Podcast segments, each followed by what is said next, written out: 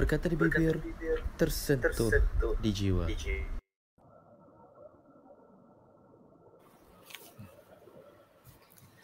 Bismillahirrahmanirrahim. Assalamualaikum warahmatullahi wabarakatuh. Salam sejahtera dan salam sayang buat semua.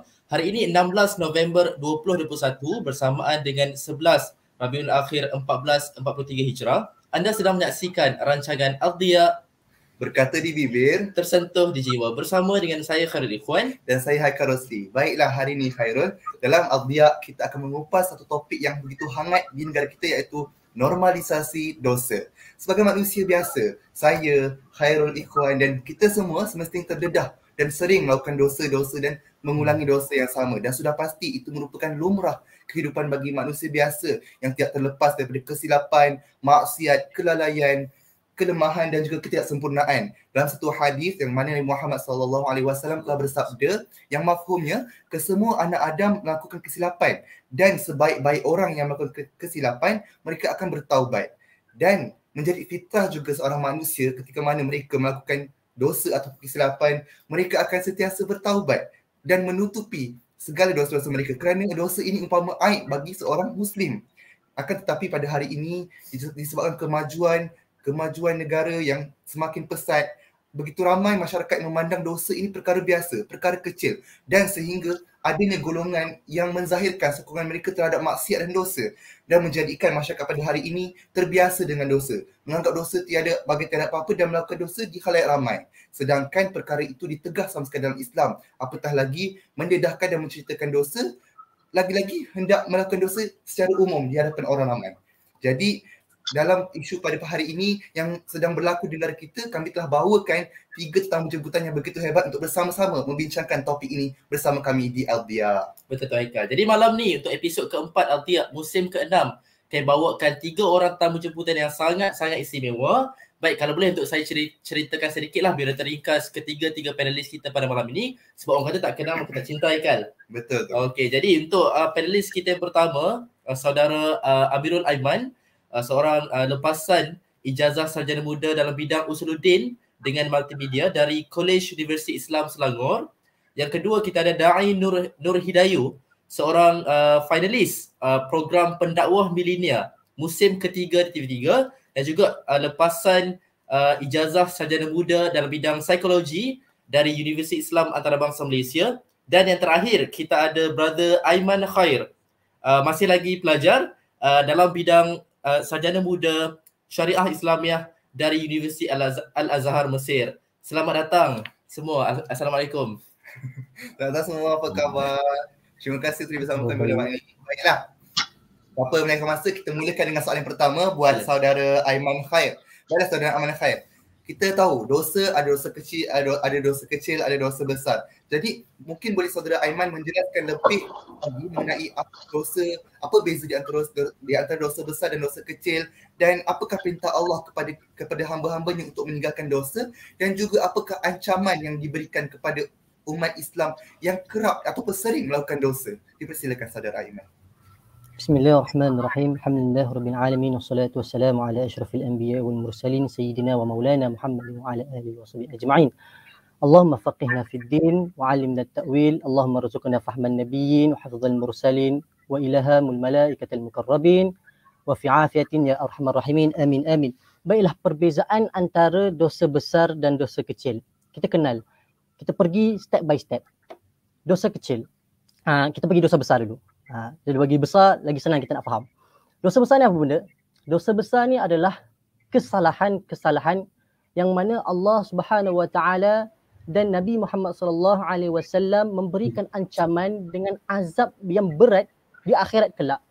Dan dosa besar ni juga adalah kesalahan yang mana diperuntukkan hukuman di dunia. Uh, misalnya uh, meninggalkan solat. Meninggalkan solat ada hukuman yang berat di akhirat mendedahkan aurat. Mendedahkan aurat adalah hukuman ada ada hukuman yang berat di akhirat. Membunuh. Membunuh ada hukuman yang diperuntukkan di dunia. Itu serba sedikit contoh-contoh dan penerangan tentang dosa besar. Kita pergi pula kepada dosa kecil. Apakah itu dosa kecil? Dosa kecil kesalahan yang mana Allah Subhanahu Wa Taala dan Nabi Muhammad Sallallahu Alaihi Wasallam tidak memberikan uh, ancaman uh, dengan azab yang berat di akhirat dan tidak diperuntukkan uh, hukuman di dunia. Misalnya melihat aurat, cakap benda-benda yang tak berfaedah, cakap benda-benda yang lara, buang sampah merata-rata. Uh, itu antara contoh-contoh untuk dosa-dosa kecil. Tetapi perlu diingat, dosa kecil ini jika dilakukan secara berterusan, berterusan, maka ia akan bertukar menjadi dosa besar. Dan kita, masyarakat kita, kita lihat bila buat dosa-dosa kecil ni, mereka rasa macam, alah tak apalah, dosa kecil je, bukan dosa besar pun. Tapi kita kena ingat, uh, Bilal bin Sa'ad, beliau ini ulama sufi. Beliau kata apa?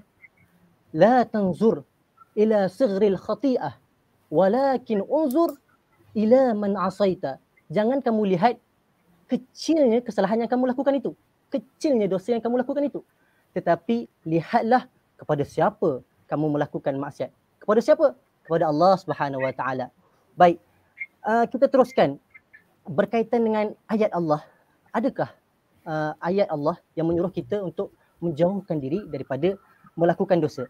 Sahabat-sahabat yang dirahmati Allah, ada sebenarnya, ada banyak tapi saya ambil satu dalam surah uh, An-Nisa ayat 31.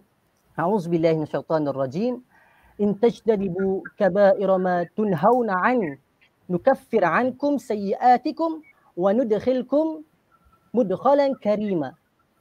Jika kalian menjauhkan diri daripada dosa-dosa besar di antara dosa-dosa yang telah dilarang untuk melakukannya maka Allah Subhanahu wa taala akan mengampunkan kesalahan-kesalahan kalian yang lain dan memasukkan kalian ke dalam syurga. Kita lihat. Kita lihat ayat ini. Allah Subhanahu Wa Taala suruh kita jauhkan diri daripada melakukan dosa-dosa besar khususnya supaya Allah Subhanahu Wa Taala ampunkan dosa kita dan masukkan kita ke dalam syurga. Begitu juga sebaliknya. Jika kita melakukan maksiat, maka Allah Subhanahu Wa Taala tidak akan mengampunkan kita dan memasukkan kita di nerakanya Na'udzubillah min zalik. Dan soalan yang ketiga uh, yang ditanyakan oleh uh, moderator tadi, saudara Haikal, uh, saudara Khairul tadi, dia bertanya, uh, apakah uh, kita kata yang akan berlaku, kita kata uh, kesan kepada masyarakat apabila masyarakat ini sentiasa melakukan maksiat. Ada sebuah hadis kursi, ada sebuah hadis kursi, saya baca dia punya mafhumnya sahaja. Aku Allah, tidak ada Tuhan selain aku jika aku ditaati maka aku redha dan jika aku redha maka aku memberi berkah. Dan keberkahanku itu tidak ada akhirnya. Tetapi jika ma, jika jika manusia berbuat maksiat kepada aku maka aku akan murka. Dan murkaku aku akan melaknat mereka dan laknat itu akan sampai ke tujuh keturunan. Allahu akbar. Sangat-sangat berat sangat-sangat berat yang kita kata. Bila melakukan maksiat Allah Subhanahu Wa Taala akan melaknat kita. Itulah yang akan berlaku kepada masyarakat kita jika masyarakat kita terus dan terus berada di dalam kancah maksiat. Saya rasa cukup sekadar itu dahulu. Saya serahkan kembali kepada saudara Haikal dan saudara Khairul. Baiklah, terima kasih saudara Aiman di atas perkongsian penjelasan sebentar tadi. Di sini kita faham bahawa dosa besar tu bagaimana, dosa, dosa kecil tu bagaimana. Sekalipun dosa besar ada ancaman untuk azab di neraka dan dosa kecil tiada ancaman azab di, di neraka, akan tetapi dua-dua adalah dosa, dua-dua adalah maksiat dan dua-dua adalah perbuatan maksiat kita kepada Allah. Seperti mana yang dikatakan saudara Aiman sebentar tadi, jangan lihat kepada kecil ke besar ke dosa tersebut tapi lihat kepada dengan siapa kita buat maksiat tersebut. Jadi sentiasa kita mengingati dan muhasabah diri bahawa tak kira dosa kecil ke dosa besar, dua-dua adalah kesalahan dan kesilapan yang perlu kita perbaiki di masa akan datang. Betul tu Haikal. Baik, terus kita terus kepada uh, perbincangan lebih mendalam dalam topik yang kita bawakan pada malam ni iaitu normalisasi dosa. Saya nak tujukan soalan ini kepada saudara Amirul Aiman. Baik, uh, kita masuk kepada perbincangan yang lebih mendalam lah tentang normalisasi dosa. Mungkin saudara Aiman boleh kongsikan dengan kami dan juga para penonton apakah sebenarnya dimaksudkan dengan terma normalisasi dosa dan mungkin saudara Aiman boleh kongsikan uh, contoh perbuatan masyarakat hari ini yang memberikan gambaran tentang uh, normalisasi normalisasi dosa menjadi suatu kebiasaan. Silakan. Tuan. Khair, terima kasih kepada pengurusi majlis dan panel yang hadir. Alhamdulillah bi'amni wassalatu wassalamu ala syafi'il muslimin wa ala alihi washabihi ajma'in. Okay, jadi saya teruskan kepada, okay, kalau kita tengok tadi tajuk normalisasi dosa-dosa, jadi terbagi pada dua perkataan lah, normalisasi dan dosa. Jadi saya akan pergi kepada dua perkataan ini, saya akan huraikan. Okay, pertama sekali adalah normalisasi. Normalisasi ni adalah kalau ikut, uh, dia berkata asal perkataan normal. Jadi normalisasi ini bermaksud sesuatu proses iaitu aturan ataupun rutin dalam sesuatu keadaan yang ingin dilazimkan ataupun dibiasakan. Contohlah, ha, dia normalisasi ni dia terbagi pada dua. Sama ada normalisasi yang baik ataupun tidak baik. Okay, contoh yang baiknya, contoh kalau kita ambil normalisasi ni, kalau sebelum musim COVID kan, kalau kita tengok ada orang dia pakai mask, maksudnya sebelum kita tahu COVID tu, kita tengok ada orang pakai mask, kita tak pakai mask. Maksud tidak diwajibkan lagi pakai mask. Kita tengok orang tu macam pelik je macam eh dia ni macam macam saja nak nampak macam uh, ninja-ninja ke, saja nak pakai nak tutup muka ke kan. Uh, tapi bila kita akan nampak macam kadang mungkin eh ni saja macam nampak handsome lebih sikit ke kan. Uh, macam tu nampak cantik lebih sikit ke. Tapi bila uh, selepas apa ni pandemik berlaku, selepas covid berlaku, dia akan jadi terbalik.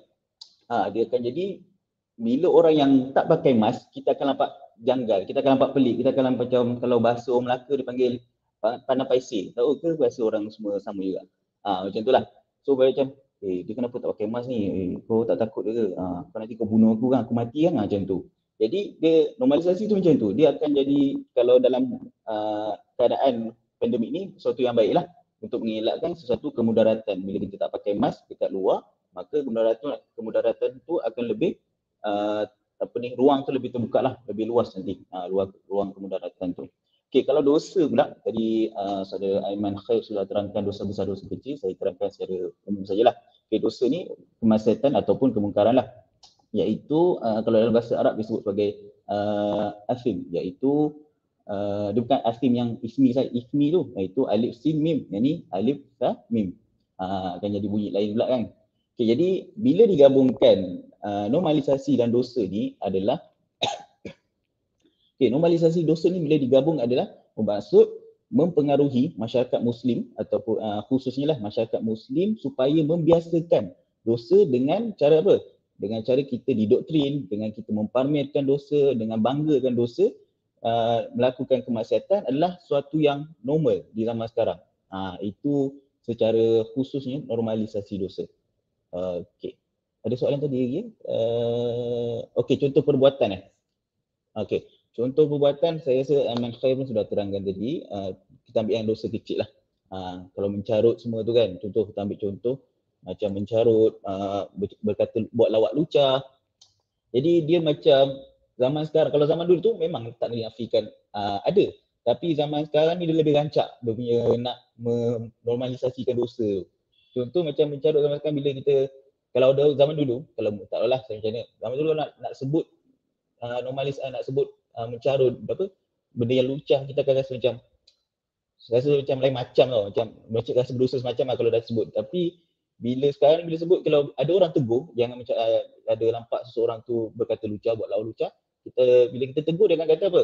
Ah tak apalah uh, uh, ala lawak lucah je pun bukannya. Macam macam kan uh, apa benda kecil je lawak dosa, dosa kecil je uh, Lepas tu kalau contoh ada orang geng-geng dia gelak, alah benda kelakar kot. Ha, macam tu. Ataupun uh, ada yang kalau yang lagi ekstrim sikit kita nampak yang kalau setengah muslim ni ataupun segelintir lah kita tak boleh nak nafikan segelintir muslim ni dia menayangkan kalau di media sosial dia menayangkan video bauri apa uh, video isap ganja lah uh, lepas tu minum arak lah lepas tu masuk pub di apa media masuk pub lah kan masuk tempat uh, macam tu lah tempat-tempat maksiat tu dia upload dia, ber, dia bangga upload itu. Oh aku bawa pergi ni ni. Ha, upload gambar lah uh, botol arak semua tu kan. Bila upload tu macam dia rasa macam nampak work lah. Apa istilah work work ni macam apa kalau bahasa Melayu ni? Work ni? Uh, nampak hebat nampak ah nampak hebat ah lebih kurang macam tu nampak savage kan? Macam oh aku aku yang aku antara muslim yang buat kemaksiatan uh, buat kemaksiatan ni. Ah macam itulah jadi benda normalisasi ni dia benda ni dia tricky tau dia tak macam uh, bila kita sebut dosa saja dosa tu kita nampak uh, jelas okey dosa tapi normal bila dinormalisasi ni dia macam brainwash dia macam kita tak perasan benda tu dosa ataupun kita akan rasa okey tak apalah buat dosa ni. Ah macam tu. Bila rasa tak apa, itu yang dipanggil normalisasi. Ah okey. Jadi sekadar itu saja. Mungkin boleh sambung kepada yang lain. Okay, baik. Terima kasih kepada saudara Amirul Aiman atas saya boleh katakan satu uh, penjelasan yang jelas uh, menunjukkan hala tuju perbincangan kita pada malam ini berkaitan dengan topik normalisasi dosa. Kalau boleh untuk saya katakan uh, kita tengok senario semasa macam mana macam mana yang berada Amirul Aiman katakan sebentar, sebentar tadi berkaitan dengan perkara-perkara kecil yang mungkin kita tengok sebagai satu kebiasaan benda yang orang lakukan hari uh, sehari-hari tapi benda tu merupakan satu benda yang perlu untuk kita ambil peduli lah. Sebab benda tu merupakan uh, yang bertentangan dengan cara kita uh, beragama kan.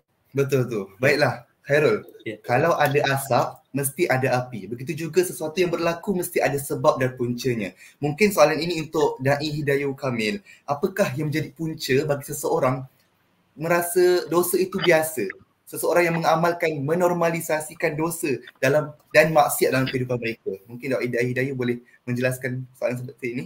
Baik, Khair. Alhamdulillah. Terima kasih kepada moderator, Saudara Haikal dan Khairul, kepada rakan-rakan panel, Saudara Aiman dan juga Saudara Amirul. Allahumma salli ala Muhammad wa anzilhu al-munzal al-muqarrab minka yawm al-qiyamah. Rabbi yasir wa la tu'asir, Rabbi tamin bil khair. Amin, amin, amin ya rabbal alamin lillahi ta'ala. Baik, Alhamdulillah kepada penonton seluruhnya. Alhamdulillah kita bertemu dalam majlis ilmu pada hari ini. Terima kasih IIUM TV. InsyaAllah kita bincangkan berkaitan tentang normalisasi dosa. Saya yakin panel pertama, panel kedua dah bincang banyak dah berkaitan apa tajuk perbincangan yang kita akan bawakan pada hari ini. Dan kalau tadi moderator tanya, apa-apa perkara pasti ada punca. Dan bila kita sebut, ada orang yang dia tahu itu dosa.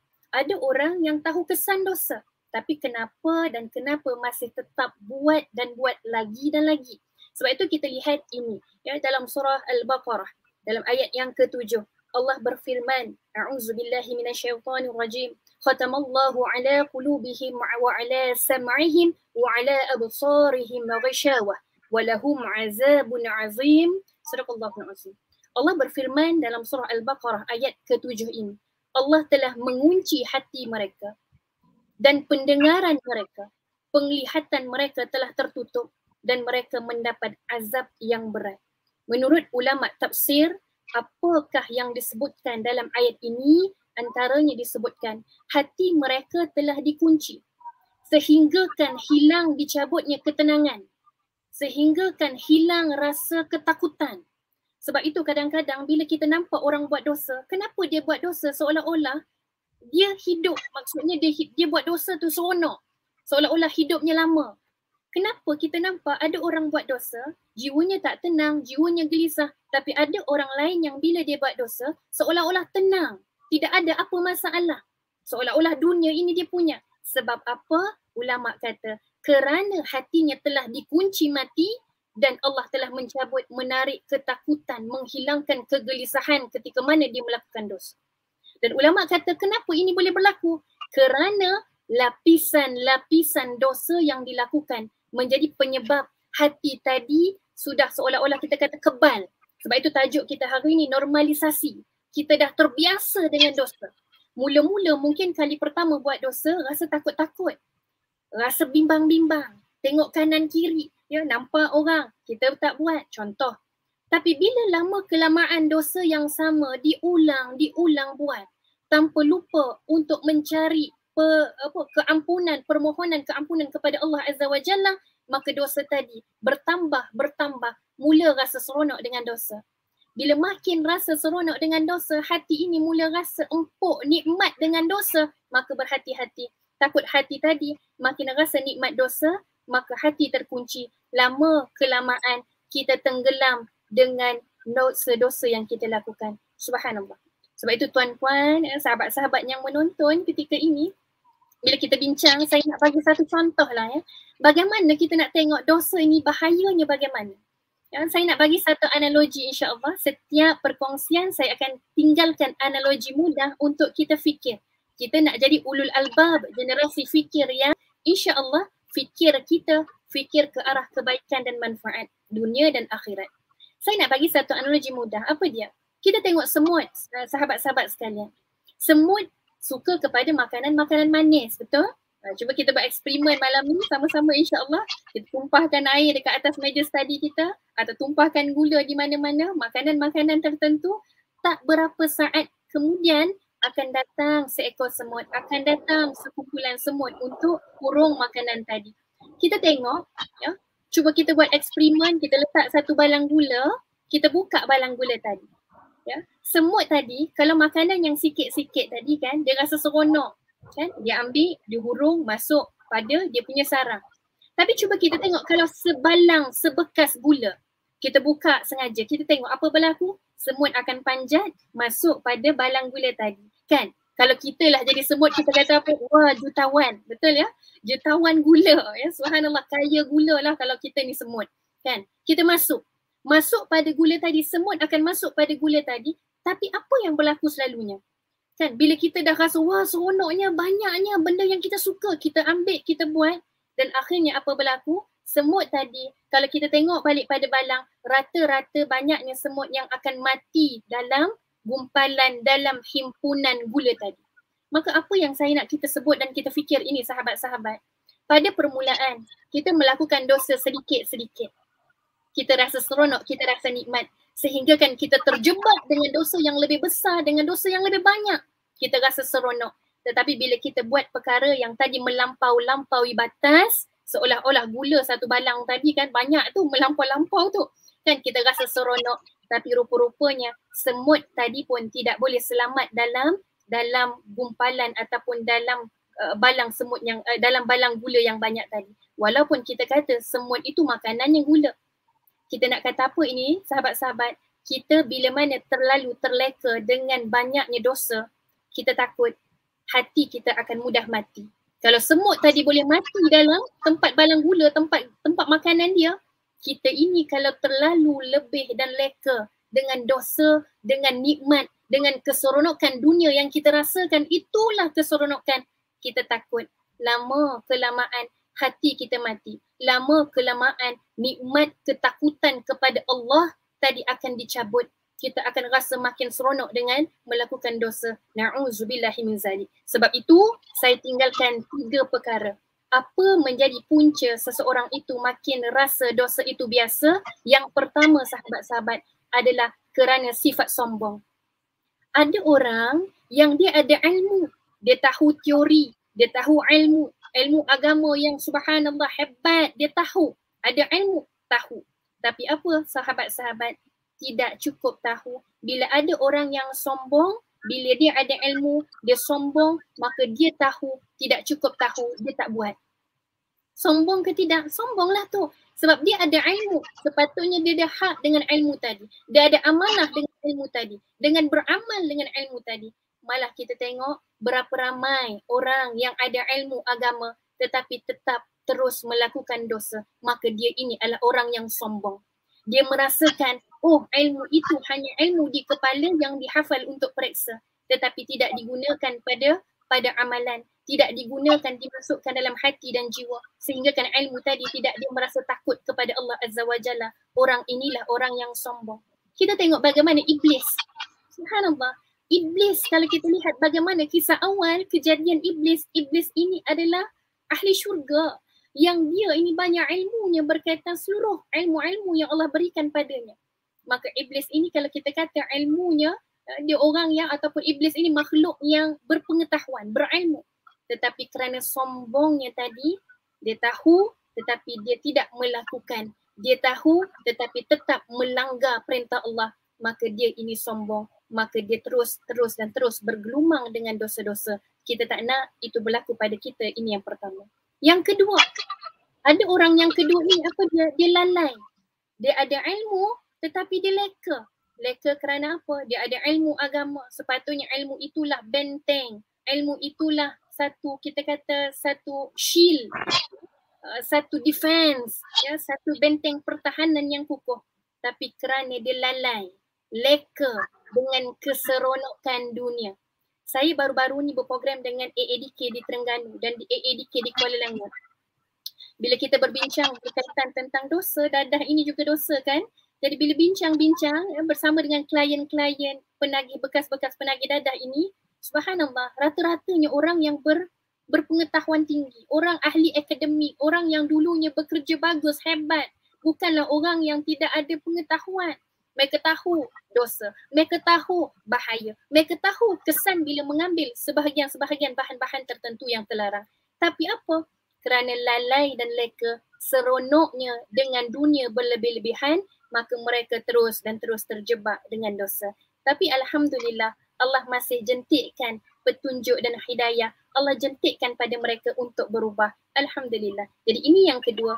Orang yang lalai dan leka walaupun ada ilmu tapi kerana leka dengan dunia yang menipu ini maka mereka terhanyut. Kedua. Dan yang ketiga apa puncanya? Kerana jahil. Sebab itu sahabat-sahabat subhanallah ramainya orang yang saya jumpa ya klien-klien yang datang bertemu yang bila kita rujuk, bila kita datang, bila kita dengar masalah mereka, ramainya yang mereka ini rupa-rupanya contohlah ya, ada yang datang berjumpa dengan masalah uh, mereka ini ketagihan zina ataupun ketagihan seks. Ya, bila kita kaji, kita tengok latar belakang sejarah kehidupannya rupa-rupanya daripada kecil, usianya berbelas-belas tahun sudah dirogol oleh atuk dan bapa dan abang maka perkara-perkara ini menjadikan dia ketagihan seks dan melakukan dosa dan dosa lagi dan lagi. Maka subhanallah sebab itu mereka nak keluar daripada tempat ataupun daripada masalah ini tapi kerana jahil, kerana tak tahu, tak tahu cara, tak ada ilmu, tak ada kemahiran, tak tahu sokongan, tak tahu jahil. Maka akhirnya mereka terus, terus dan terus terjebak. Mereka nak berhenti tapi tak tahu cara. Mereka nak berhenti tapi tak tahu kaedah, tak tahu siapa boleh sokong dan akhirnya mereka terus terus dan terus terjebak. Subhanallah. Sebab itu sahabat-sahabat sekalian, tiga perkara ini kita cek, kita muhasabah. Kalau kita orang yang pertama, kita minta ampun pada Allah dengan segera. Saya yakin untuk slot kita hari ini banyak lagi kita akan bincang. Saya serahkan semula kepada moderator. Sekian. Well, terima kasih. Terima kasih buat Dahi Dahi di atas penerangan yang sangat jelas betul tadi mengenai punca-punca berlakunya normalisasi dosa ini dan dapat kita kumpulkan di sini disebabkan sombong, kelalaian dan juga kejahilan seseorang membuatkan seseorang itu sentiasa terbiasa dengan dosa dan akhirnya hatinya terkunci. Betul. Okay baik, jadi untuk kita masuk kepada kupasan lebih lanjut berkaitan dengan topik normalisasi dosa, uh, saya tujukan soalan ini sekali lagi kepada Dahi Hidayu Kamil. Uh, mungkin boleh berikan sedikit ulasan ataupun respon uh, sekarang ni kita melihat uh, keperluan teknologi ataupun media sosial sebagai satu benda yang memang kita akan perlu untuk guna dalam kehidupan sehari-hari. Jadi benda ni merupakan salah satu pengaruh ataupun uh, punca kepada berlakunya normalisasi dosa. Jadi mungkin boleh kongsikan macam mana cara untuk kita didik uh, anak muda ataupun remaja rakan sebaya untuk mengelakkan daripada menggunakan pakai uh, teknologi dan juga media sosial ke arah yang tidak baik. Silakan. Baik. Subhanallah. Terima kasih kepada kedua-dua moderator. Ya. Bismillahirrahmanirrahim. Bila kita bincangkan tentang teknologi, pastilah ya, saya yakin sahabat-sahabat yang menonton, kita dah biasa dengar benda ini. Teknologi ini ibarat pisau. Ya.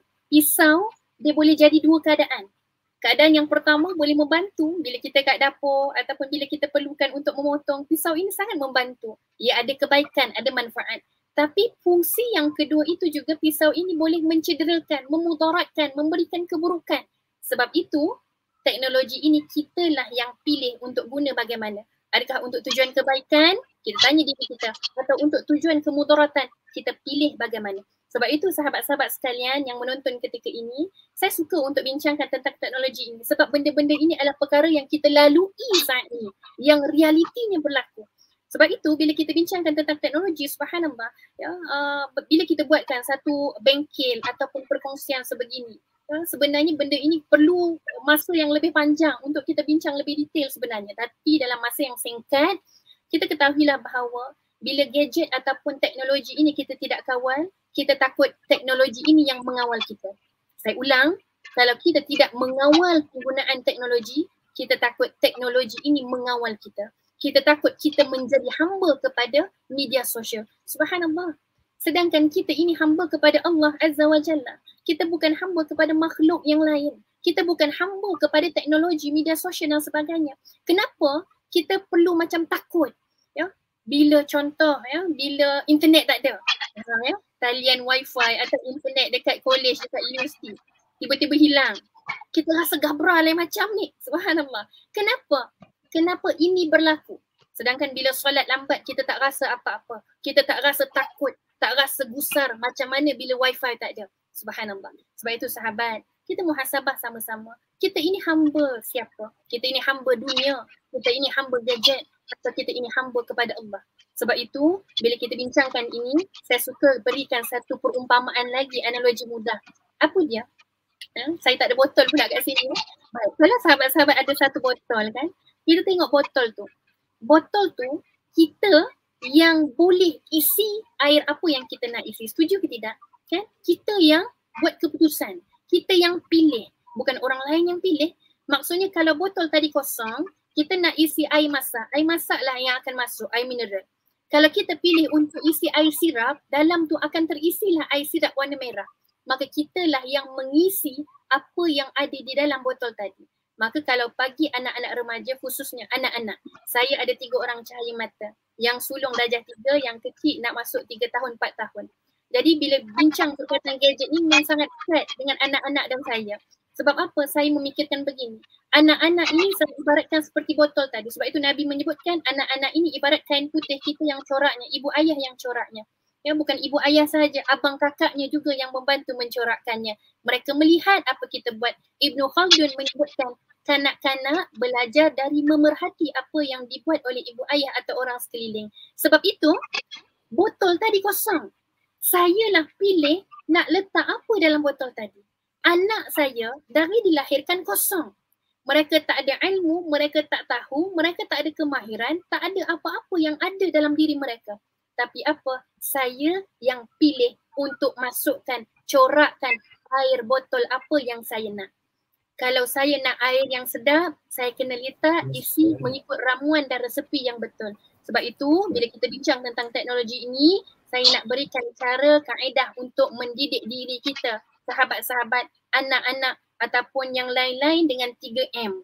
Ya, jom sama-sama catat. Siapa yang ada catatan, catat. Sebab Imam Al-Syafi'i menyebutkan ilmu tanpa catatan ibarat binatang tanpa ikatan.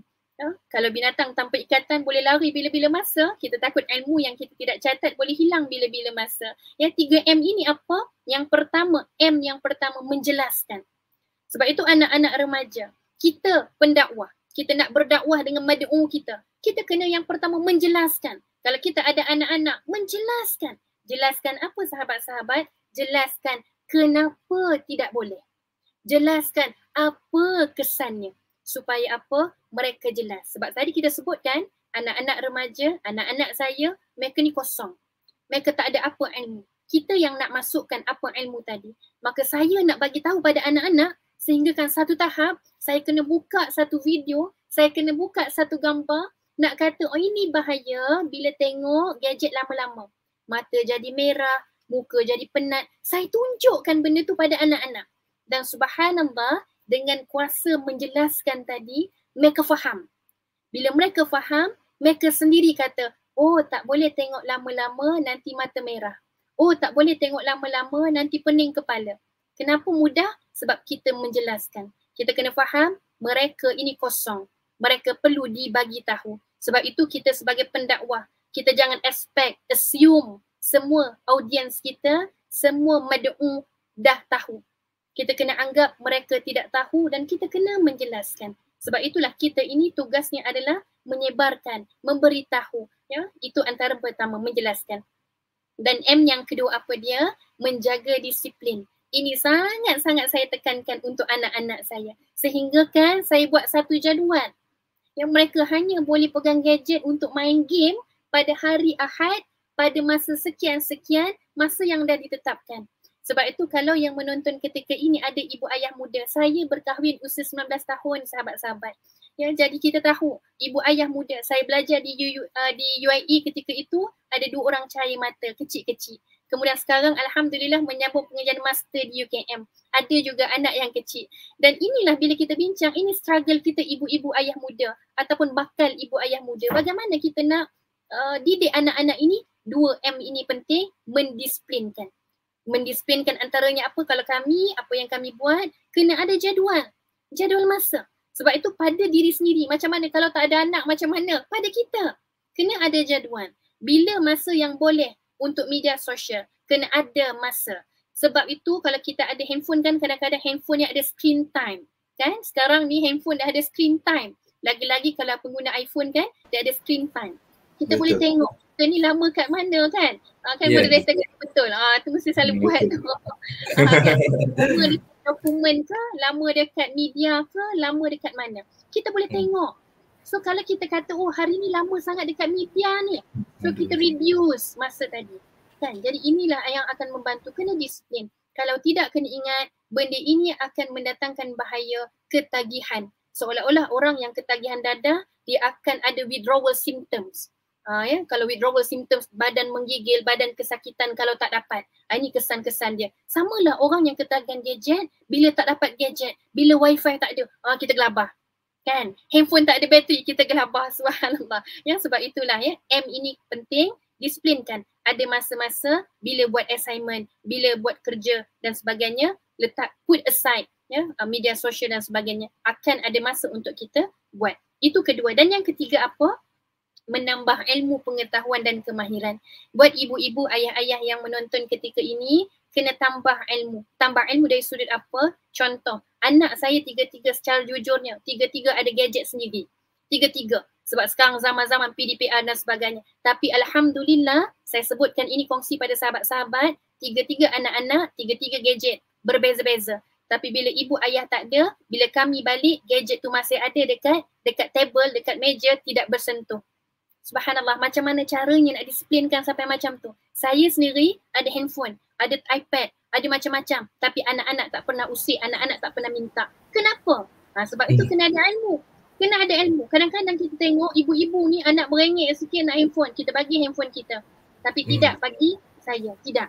Ha, handphone ibu, handphone ayah jangan sesekali bagi pada anak-anak. Hmm. Supaya mereka nanti kita kata normalisasi. Terbiasa. Ha, ya. Kalau dalam kereta jauh perjalanan 8-10 jam tidak kami berikan gadget. Tidak sama sekali. Sebab itu bila mereka tahu peraturan ini berlaku maka mereka tak akan berani minta. Sebab itu kena ada ilmu dan kemahiran. Saya kongsi sikit dalam masa yang singkat ini sebab ada moderator dua yang lain. ya. Uh, antara apa yang saya buat antaranya kita kena pandai. Kita kena ada ilmu lebih sikit. Antaranya apa dalam gadget tu kan? Letak password setiap aplikasi yang ada letak password. Subhanallah. Nak letak password tu macam mana install. Ha, ada satu software ataupun app, apps yang ada uh, untuk kita lock setiap apps yang ada dalam gadget. Itu pun membantu. Sangat-sangat membantu. Dan yang kedua, letakkan password pada gadget itu sendiri. Jangan kongsi pada anak-anak. Bila anak-anak tahu, oh bila buka pun mereka tak boleh buka. Sebab password tidak dikongsi, maka mereka akan lebih berdisiplin. Mereka tahu bila masa yang boleh, mereka akan minta dengan baik. Jadi kita pun akan tenang. Sebagai ibu, sebagai ayah kita tenang. Sebab kita tahu bila kita kerja di luar, anak-anak akan tetap disiplin dengan apa yang kita dah tetapkan. Wallahu a'lam bisawab. Banyak lagi tapi dalam masa yang singkat itu saja. Sekian.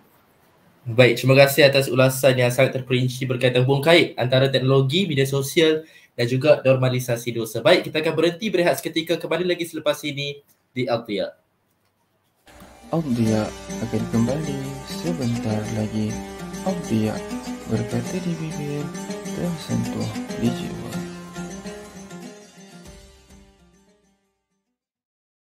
اللهم صل صلاة كاملة وسلم سلاما تاما على سيدنا محمد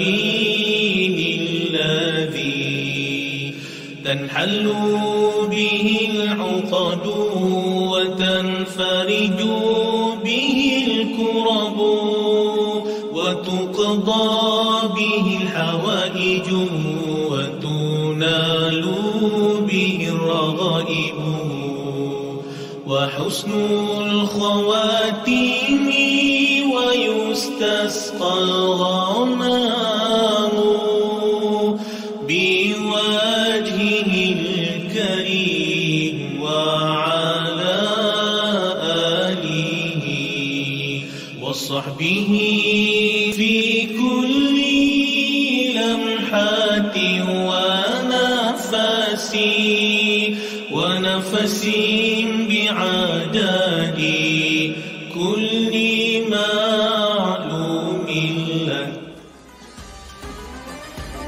lupa untuk ikuti rapat perkembangan Audia dan IIUM TV di semua media sosial iaitu Facebook, Twitter, Instagram, YouTube, Spotify, dan LinkedIn. Audia kini kembali. Audia berkata di bibir, tersentuh di jiwa.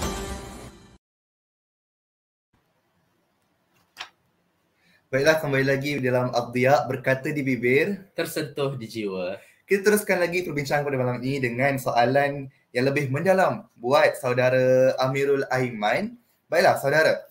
Okey, soalan kali ini berkaitan dengan isu-isu semasa iaitu konsen zina. Harul, Harul tahu konsen zina tu apa? Saya kurang jelas. Konsen zina tu adalah satu istilah yang digunakan masyarakat pada hari ini yang sesetengah golongan gunakan ia sebagai salah satu cara untuk menghalalkan perbuatan zina atas dasar kerana zina itu dilakukan secara persetujuan di, dalam di antara pasangan.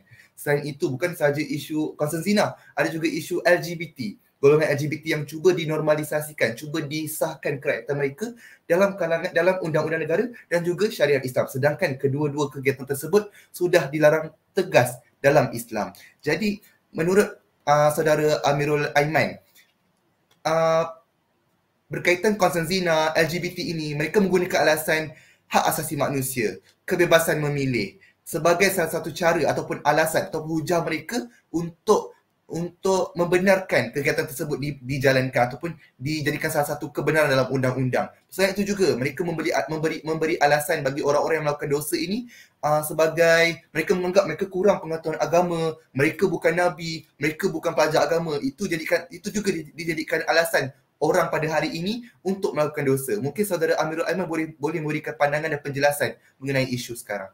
Dipersilakan.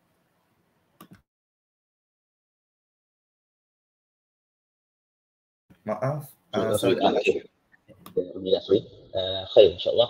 Okay, syukran. Uh, jadi kalau saya jawab dengan, saya jawab yang concern of zina saja boleh sebab saya mungkin nak bagi dekat Aiman Khair nak jawab LGBT tu boleh? Aiman Khair? Boleh, Boleh, tak nak jawab. Kita bagi sikit-sikit lah. Uh, kan? okay. Jadi uh, saya jawab yang de- dekat concern of zina tu. Okay. Sebenarnya asalnya dia sudah menjadi concern of zina kalau golongan yang bercakap yang uh, memperjuangkan concern of zina. Asalnya dia tak sebut concern of zina, asalnya dia orang sebut concern of sex dulu. Tapi bila seks ni dia akan jadi uh, umum kan. Kalau berjima pun sesuami dengan suami isteri, seks juga dia panggil. Kalau zina, uh, seks juga. Cuma zina tu tak kahwin lagi lah. Okay. Jadi gerakan concern uh, of zina ni, benda ni secara saya bagi jawapan hakikat terus lah. Jawapan hakikatnya memang tak logik dan memang tak boleh lah, memang haram. Buat maksudnya kalau guna kaedah. Ada yang tak silap saya saya pernah dululah ada uh, adalah berhujah dengan uh, golongan macam dikatakan tu. Dia menggunakan kaedah kaedah fiqh ah yang macam-macam. Okey kaedah fiqh yang dia, dia gunakan adalah apabila bertembungnya dua kemaslahatan yang mana satu kemaslahatan yang perlu dipilih. Kalau siapa yang belajar usul fiqh dia ada kaedah dia ya. Oh, uh, ah okey dia menggunakan uh, kaedah salah satu kaedah fiqh iaitu ad-darar asyad yuzala uh, yuzala bidariril al-khaf iaitu maksudnya kemudaratan yang lebih berat dihilangkan dengan kemudaratan yang ringan. Ha, okay. Kalau kita tengok ada satu kalau dalam surah uh, surah Al-Kahf ada cakap uh, ayat 79 mafhumnya uh, Allah bagi satu analogi sebab apa saya, uh, saya kata uh, kaedah yang diusulkan oleh golongan ni tidak boleh dipakai kerana ada satu dalam ayat Al-Quran pun di, dikaitkan iaitu analogi mafhumnya uh, adapun satu adapun perahu itu mempunyai milik orang-orang miskin yang bekerja laut maka aku bersetuju untuk merosakkannya kerana terdapat seorang raja yang ingin merampas kesemua perahu. Okey, kat sini saya analogi yang uh, Allah sampaikan kepada kita. Kita tengok kat sini analogi ni tidak boleh dipakai dalam konteks concern of zina sebab apa? Perahu tu kalau kita tengok okey, pertama kita dalam konteks yang dalam dalil ni teruslah. Perahu itu adalah uh, orang kata satu keperluan ataupun alat untuk orang-orang yang miskin ni mencari rezeki. Okay, itu satu kita tengok uh, analogi yang diberikan oleh Allah. Uh, yang kemudiannya adalah raja yang zalim uh, di mana raja tu dia tengok dia nak saja nak rosakkan tu supaya apa nama supaya orang-orang miskin ataupun nelayan ni tidak boleh mencari rezeki. Okay, jadi kaedah yang di, uh, yang diusulkan adalah merosakkan uh, semua perahu supaya uh, merosakkan semua perahu supaya uh, orang zalim ni tidak dapat uh, ambil perahu tersebut. Uh, maksudnya tidak dapat manfaat lah ataupun tidak dapat uh, kata harta orang nelayan uh, orang-orang miskin tersebut. Okay, jadi dalam konteks concern of zina ni tak boleh dipakai uh, kaedah ni kerana pertama kalau kita nak uh, transferkan analogi tu, okay, kalau kita tengok kat sini, ya, Allah Okay, kalau kita tengok kat sini, yang perahu tu, uh, apa ni nama dia? Allah SWT. Okay, kalau orang-orang yang miskin tu adalah kepada, ditujukan kepada golongan yang ingin berzina. Okay, kat situ. Lepas tu, perahu tu adalah, uh, perahu tu kemudian, okay. Lepas tu, raja yang zalim tu, yang ingin merampas perahu itu, kita boleh uh, transfer analogi tu kepada uh, apa ni kesan buruk apabila melakukan zina. Contohnya uh, zina yang tanpa seks apa safe sex lah maksudnya berlakunya apa anak luar nikah ataupun pembuangan bayi dan sebagainya tu ada penyakit-penyakit AIDS semua kan. Jadi itu kita analogi kepada raja yang zalim. Okey, tapi tak boleh pakai kaedah ni kerana punca dia uh, perahu itu tidak boleh dijadikan punca kepada uh, usul usul yang dibawa iaitu concern of zina. Kerana perahu ini adalah sesuatu uh, apa yang kita saya cakap tadi, perahu ini adalah satu punca untuk mereka mencari rezeki, untuk orang-orang nelayan ini mencari rezeki untuk mencari nafkah. Jadi itu satu keperluan ataupun satu kewajipan untuk para, uh, para nelayan itu mencari rezeki. Tapi tidak boleh dimasukkan dalam konsep offside kerana bukan satu keperluan untuk orang-orang yang nak berzina ataupun yang ingin berzina kerana dan uh, kalau mencari rezeki bukan salah satu dosa Ha, kita kena tahu dan mencari nafkah bukanlah, bukanlah satu dosa. Sebab itu saya kata uh, kaedah yang digunakan digunakan pakai yang dibawa oleh feminis ini tidak logik, tidak kena. Uh, dia kaitan tu tidak tidak match. Okey. Jadi uh, soalan yang lain tadi. Okey. Jadi concerns of zina ni tidak boleh uh, sebab dia nak dia nak kalau kita tahu ada satu lagi uh, kaedah dalam fiqh. Dan kaedah yang saya kata, cakap tadi kemudaratan tidak kemudaratan yang berat eh kemudaratan yang berat boleh dikurangkan dengan kemudaratan yang ringan. Kalau dalam eh, kaedah qawaid fiqhiyah kaedah ni adalah yang paling hampir-hampir ujung tau. Maksudnya yang paling awal itu adalah uh, kaedahnya kemudaratan tidak akan boleh hilang dengan kemudaratan itu yang paling awal kalau dalam uh, apa para ulama fuqaha dia dahulukan itu dulu yang masuk ke sini uh, kaedah Uh, kaedah mengurangkan kemudaratan yang berat melalui kemudaratan yang ringan adalah bukan kaedah yang didahulukan. Uh, maksudnya ulama fuqaha tidak uh, tidak saja benda tu okey ini first choice kita tak boleh. Uh, itu kita kena faham kat situ. Okey, lepas tu kalau dan kalau kita belajar uh, maqasid syariat sekalipun, kalau yang kita belajar yang uh, khosatul uh, qawaid khamsah yang ada lima tu kan, yang memelihara agama, nyawa, akal dan keturunan dan harta benda ni, ini adalah daruriyah kalau kita belajar. Okay, jadi apa kalau kita tengok concern of zina ni yang perlu pada lima-lima ni? Adakah dengan kita concern of zina ni kita akan memelihara agama? Tidak, tidak semestinya. Ha, tidak langsung lah, bukan tidak semestinya, tidak langsung. Lepas tu memelihara nyawa, lagilah tak ada. Maksudnya dah uh, dia buat tu andai kata dia kata kalau kita guna kondom, lagilah selamat tak lahirkan luar nikah. Andai kata kalau tak buat langsung, lagi lah tak ada apa. Ha, lepas tu menjaga nyawa, menjaga kesihatan kan, ha, sama lah sekali. Lepas tu melihara akal tu mungkin tak ada kaitan lah. Lepas tu melihara keturunan ada kaitan dan harta benda tu mungkin kurang sikit kaitan. Jadi uh, kaedah-kaedah yang dibawa oleh golongan yang macam ni dan, dan relate kaedah-kaedah yang uh, fikiriyah yang dibawa oleh golongan macam ni tidak tidak difahami sepenuhnya lah bagi saya. Uh, okay. Jadi uh, seperti kita tahu, ada satu kaedah fiqh yang paling penting kita uh, kalau dalam bahasa Melayu disebut uh, matlamat tidak menghalalkan cara. Dan seperti dalam kita ni, ni yang tajuk iaitu tuju, tujuan tidak membenarkan cara. Kalau dalam bahasa Arab disebut Allah uh, Allah ya la tubari alwasilah. Uh, tujuan tidak menghalalkan cara. Jadi macam mana nak pusing pun. Dan kalau kita tengok tadi uh, yang pasal konteks uh, concern of zina ni benda tu adalah kemudaratan kalau kita cakap pasal yang saya cakap tadi yang apa tu yang orang yang mencari rezeki itu adalah sesuatu yang perlu.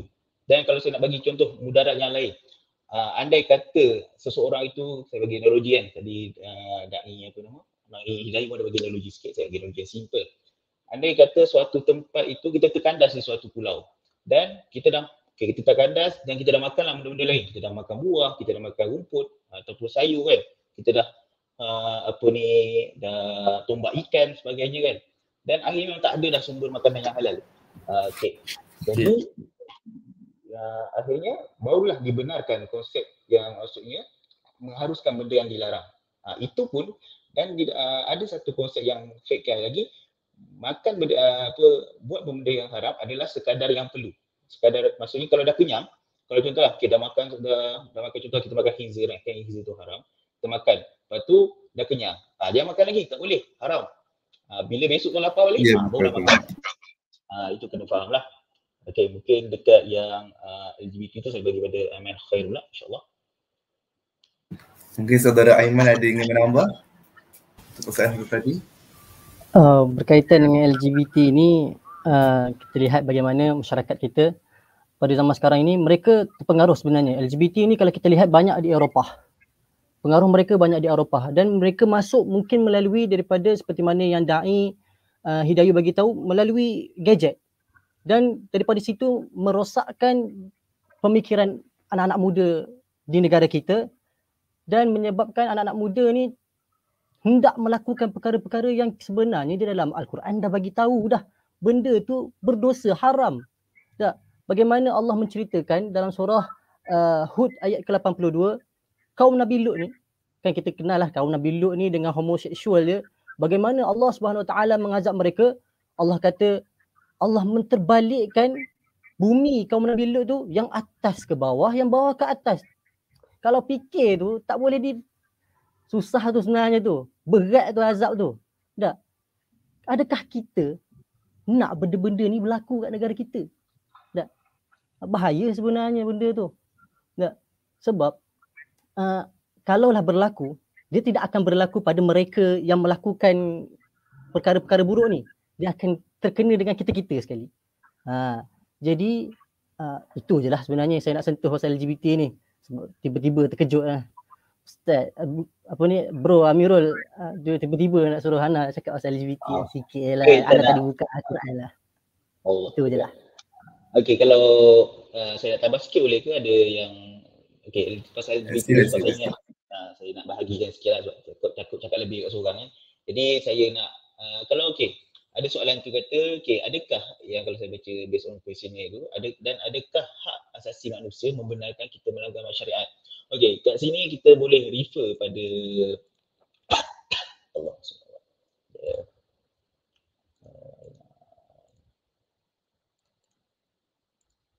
Okey, kita boleh rujuk uh, adakah jawapan dia adalah okay, pertama sekali adakah hak asasi manusia membenarkan kita melanggar syariat? Jawapannya adalah tidak sama sekali. Okay, kita boleh rujuk uh, salah satu kitab uh, apa Syekh Ramadan Al-Buti iaitu Manhaj Al-Hadarah Al-Insaniyah fi Al-Quran. Dalam ni dalam kitab ini Syekh Ramadan Al-Buti mendahulukan dua uh, unsur ataupun dua prinsip dalam kita nak mencari keharmonian dalam sesebuah ketamadunan ataupun dalam sesebuah negara iaitu pertama hak sebagai manusia. Yang kedua adalah tanggungjawab pada Islam ataupun tanggungjawab pada agama. Okey, dua ini perlu digerakkan dengan selari. Tak boleh salah satu.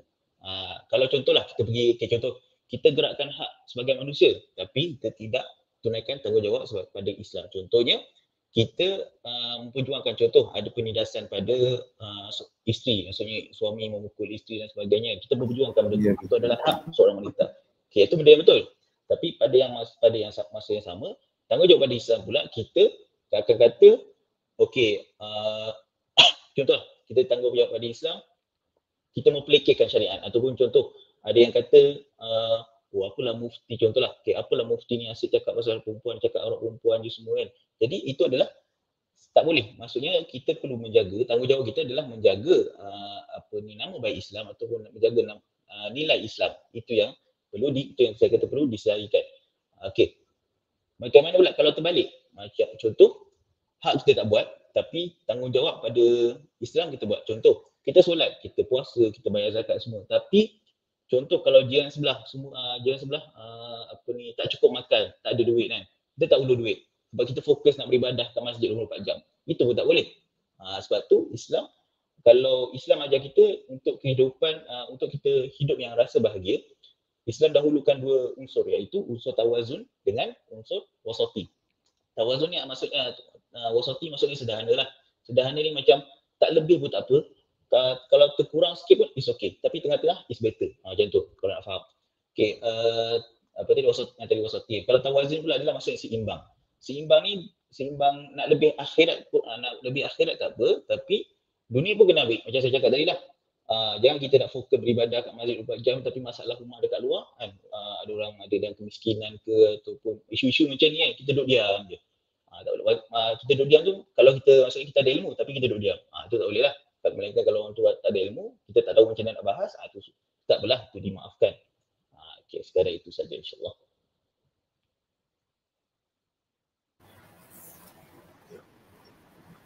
Terima kasih saudara Amrul Aiman.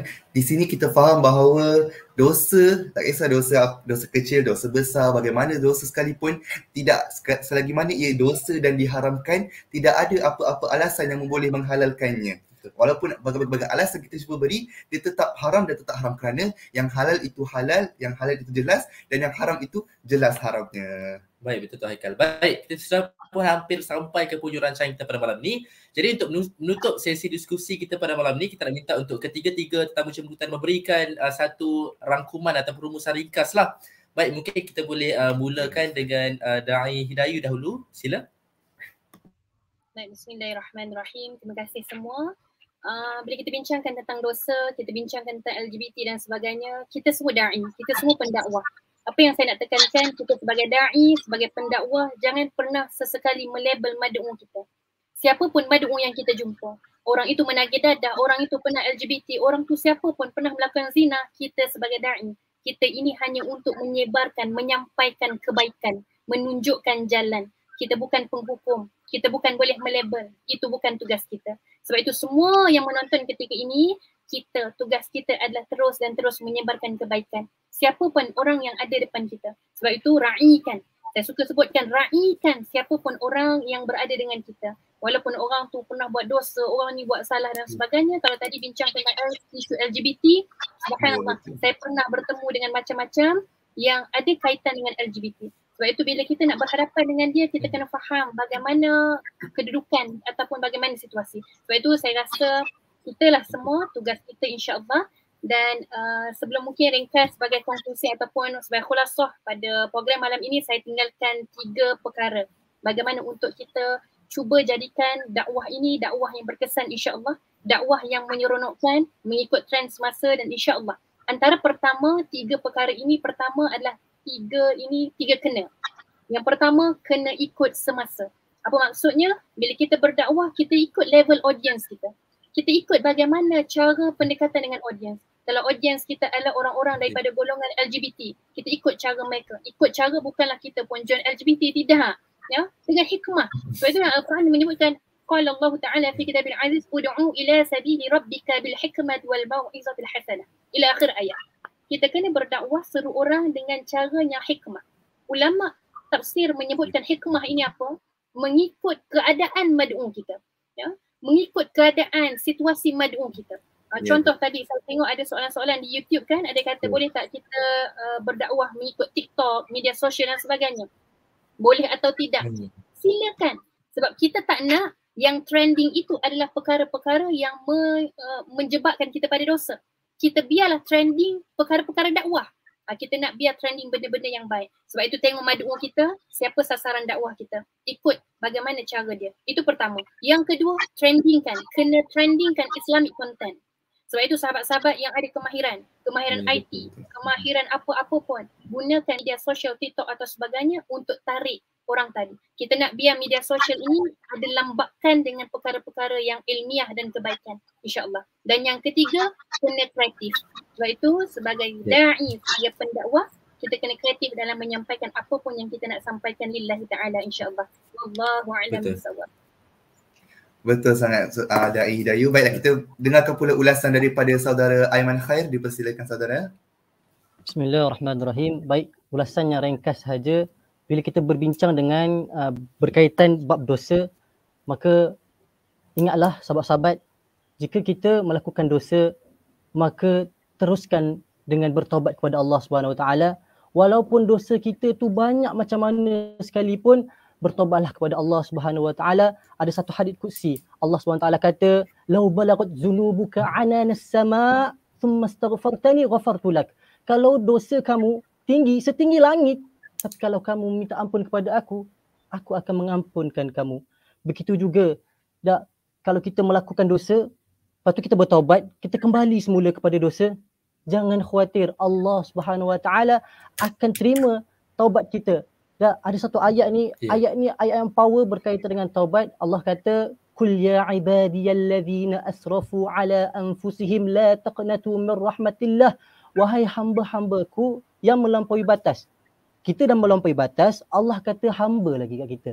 Wahai hamba-hambaku yang melampaui yang melampaui batas dak jangan berputus asa daripada rahmat dan ampunan Allah Subhanahu Wa Taala sungguhnya Allah akan mengampunkan segala dosa kalian melainkan dosa syirik dan Allah Subhanahu Wa Taala itu Tuhan yang Maha Pengampun lagi Maha Mengasihani. Jadi ingatlah walau macam mana pun diri kita ni banyak dosa kita tetap bertaubat kepada Allah Subhanahu Wa Taala. Buat dosa, taubat balik. Kembali semula. Tak apa, taubat lagi. Tak. Ha, dan bagaimana untuk kita nak istiqamah daripada uh, nak bertaubat ni? Macam mana nak istiqamah untuk bertaubat ni? Ha, mudah saja. Dia tak ada mudah apa sebenarnya. Tak, tapi formula ni selalu diberikan oleh ulama. Senang saja ada dua saja. Pertama, ingat banyak-banyak kepada Allah. Kedua, uh, kedua hidupkan sunnah Rasulullah sallallahu alaihi wasallam. Jadi saya kira itu saja daripada saya. Saya serahkan balik kepada saudara moderator. Baik, terima kasih uh, saudara Aiman Khair. Seterusnya yang terakhir uh, kepada saudara Amirul Aiman. Uh, silakan. InsyaAllah untuk penutupan ni, jadi saya perlu terangkan untuk kita punya tajuk normalisasi, normalisasi dosa.